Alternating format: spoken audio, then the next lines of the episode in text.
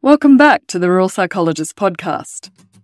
The Rural Psychologist podcast is a podcast from me, Chantal Corish, providing psychological tips, advice, and know how off the back of almost two decades of psychology practice in rural Australia.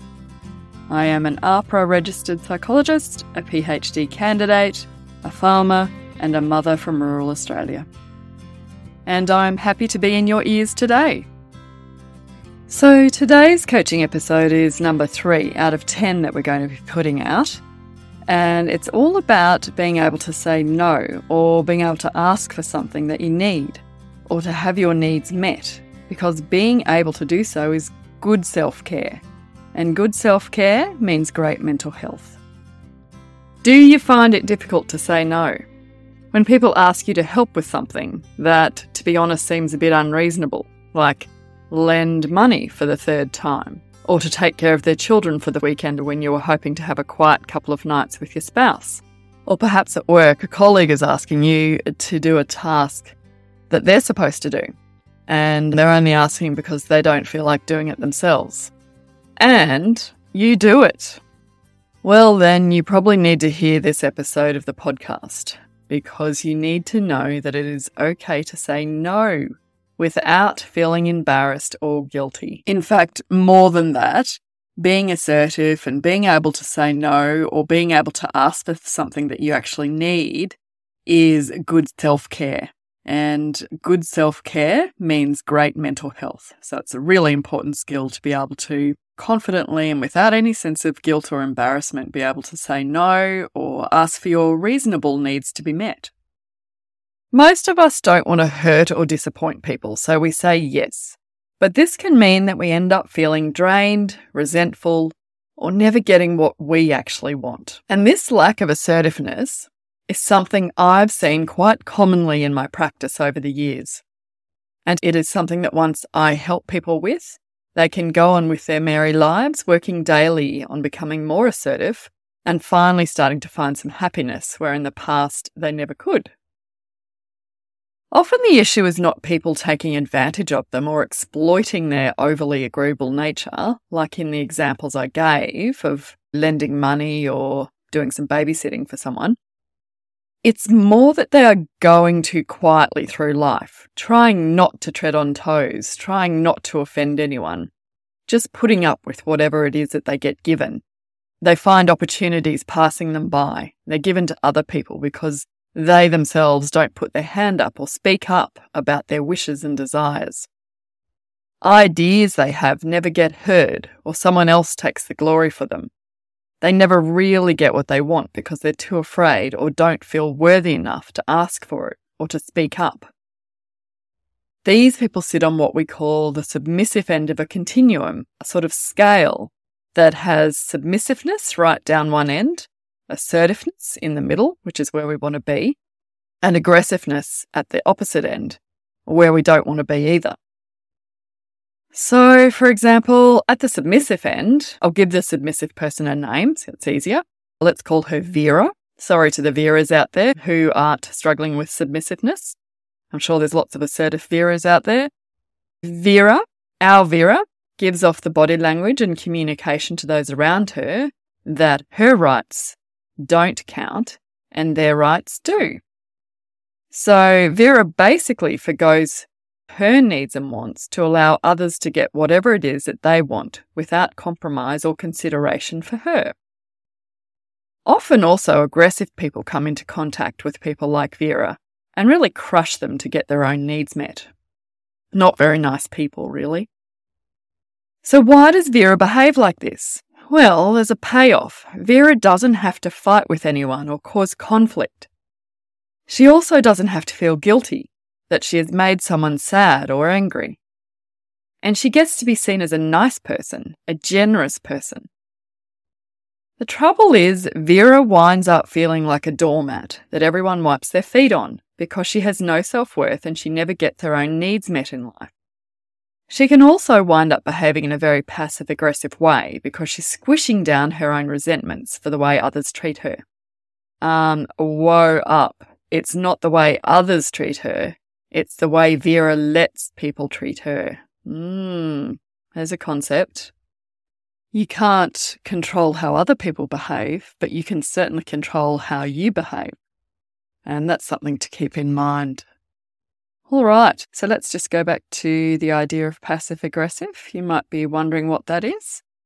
So, passive aggressive behavior is kind of like when you smile and say yes and act all agreeable, um, but really you're actually imagining booting the person off a cliff. Metaphorically, I mean, not literally, I hope. You behave in an inauthentic manner, and that's not very good for your soul, I always say. It's a kind of cowardly way to behave. It's, it's very inassertive. It's a submissive way to behave because you're not being clear about your intentions and you're not being clear about what you want to communicate. And you, and that means you're not giving the other person the opportunity to really understand you and respond in an appropriate way. So it's not a great way to go about behaving and communicating and interacting with people. But it's something I see very commonly in the way people behave with each other and particularly in the workplace. But that's something we can come back to in another session, if you like. All right.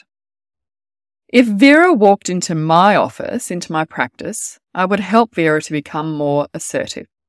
Sometimes the people we find it most difficult to say no to is our family members.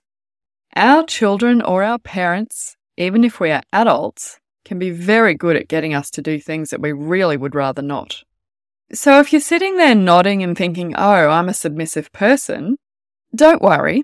Understanding and knowing that you are just as important as anyone else and that you have the right to say no without feeling guilty or, or embarrassed is a major step forward in life for many, many people. I always love showing people the Assertive Bill of Rights list. It's quite interesting. The Assertive Bill of Rights, which I hand out to my patients who I think need to read it, is a little list of the personal rights you have to say no and to ask for your personal boundaries to be respected. A quick Google search will bring an example up for you. A typical assertive Bill of Rights list will include things like I have the right to express my feelings and opinions appropriately and have them taken seriously by others. I have the right to ask for what I want.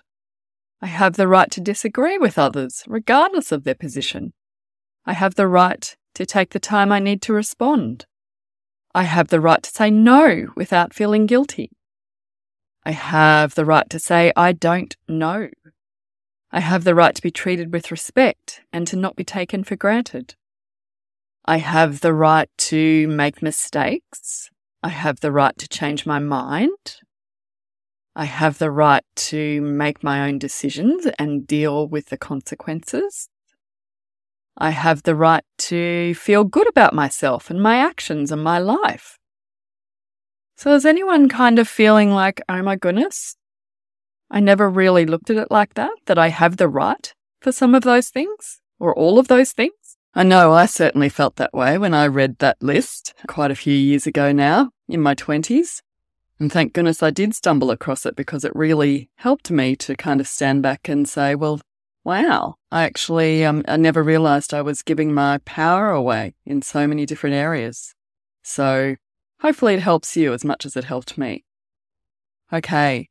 Now I've got a great little book called The Art of Extreme Self-Care by Cheryl Richardson, and it's been on the New York Best Time Selling list. Um, it was first written in 2009 and reprinted in 2019. I really recommend it. It's a little read, but it's got lots of great little tips and ideas on how to really take care of yourself. And being assertive, learning how to be assertive, is all about self care. It's one of the keys to taking care of yourself and to practicing self care, interestingly enough.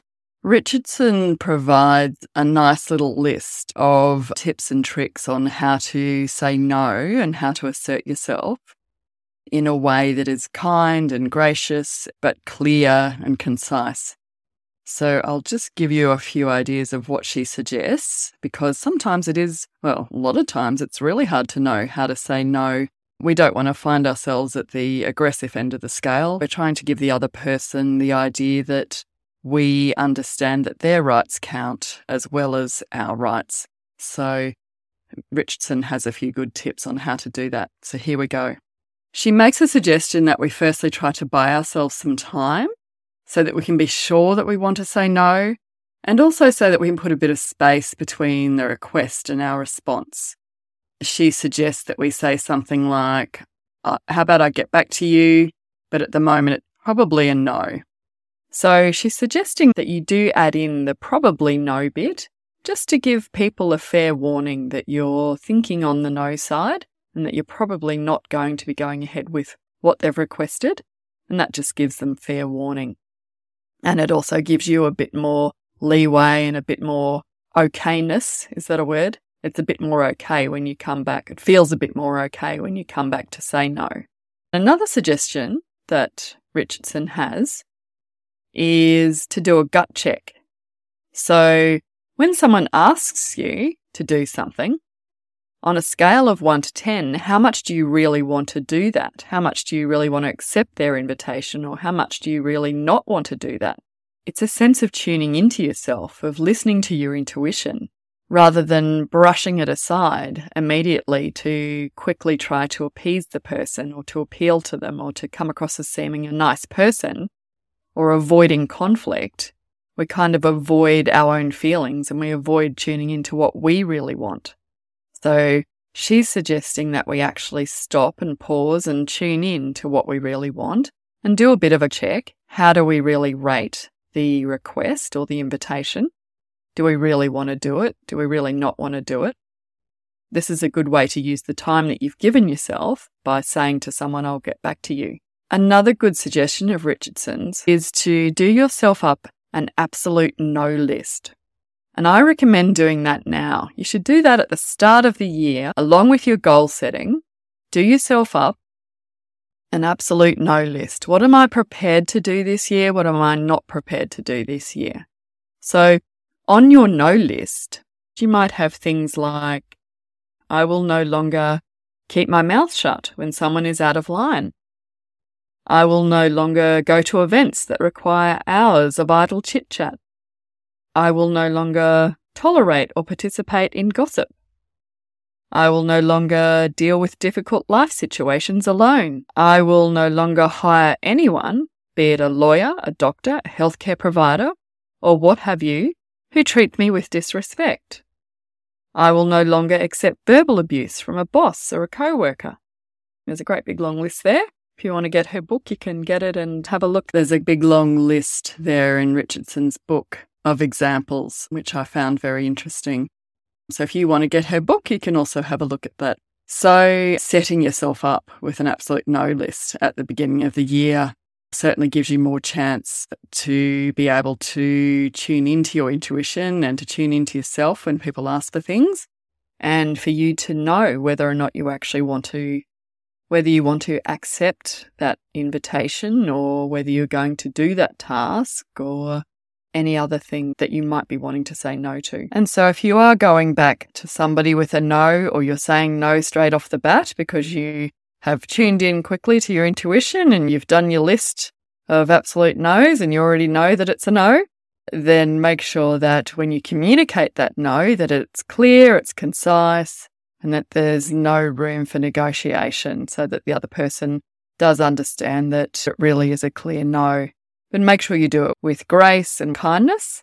There's no need to sort of move up to that aggressive side of the scale and really squish them with a no.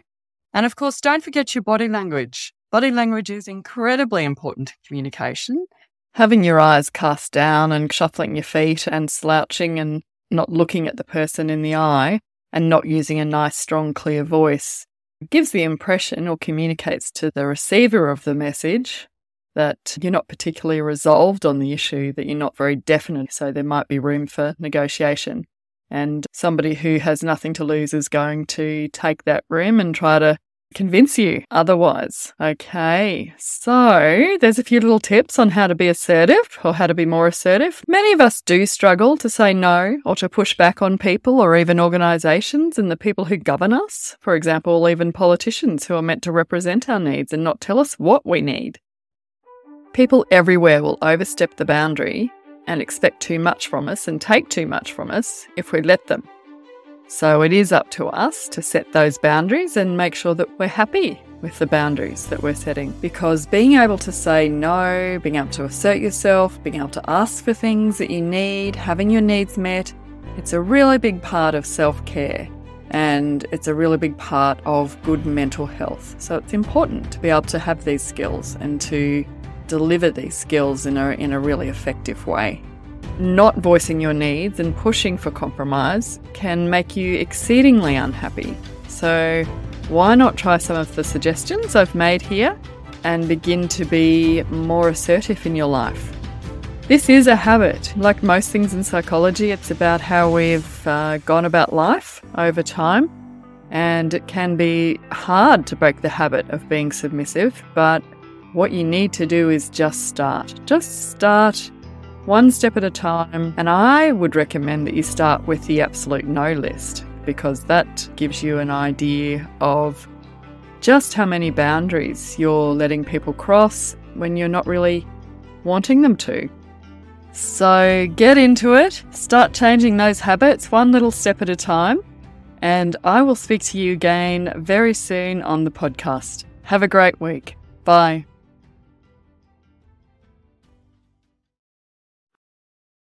Hello, and welcome to the Rural Psychologist podcast. On this podcast, you'll hear from me, Chantal Corish, the rural psychologist, about all things mental health and well-being in rural, regional, and remote Australia. Each episode, I aim to make either a therapeutic listening experience for you, where you can sit back on your comfiest couch with me in your ears, or go for a walk, as I like to do, do the housework or fix the tractor tyre, and enjoy a coaching session to take care of your mental health and well-being. Or Listen as I chat about one of the hundreds of interesting books I've read from psychology experts or people in the field of mental health that I think had some really useful mental health and well-being tips and tricks. And every couple of episodes, I'll interview a guest who's either a lived experience expert or a professional in the mental health space and who's keeping abreast of the cutting edge psychology research. Also, look out for the Nuts and Bolts Toolbox Talks for Rural Workplaces episodes which will provide tips and tricks for employers and employees on how to build and maintain positive working relationships. Also, how to stay motivated and focused at work, reduce stress and not burn out, and all sorts of other topics to make sure going to work is a pleasant and rewarding experience in rural workplaces. If you have any suggestions or you would like me to answer a burning mental health and wellbeing query you may have, or you think you might make a great podcast guest, or even if you would like to sponsor the podcast, please get in touch with me via my email, chantal at corishfarms.com.au, or my Instagram, which is the handle at the rural psychologist, all one word, no underscores. I would love to hear from you. Thank you for taking the time to hear what this podcast has to offer, and I look forward to you joining me on an interesting, rewarding, and even therapeutic listening journey over the months and years to come. See you in your ears soon.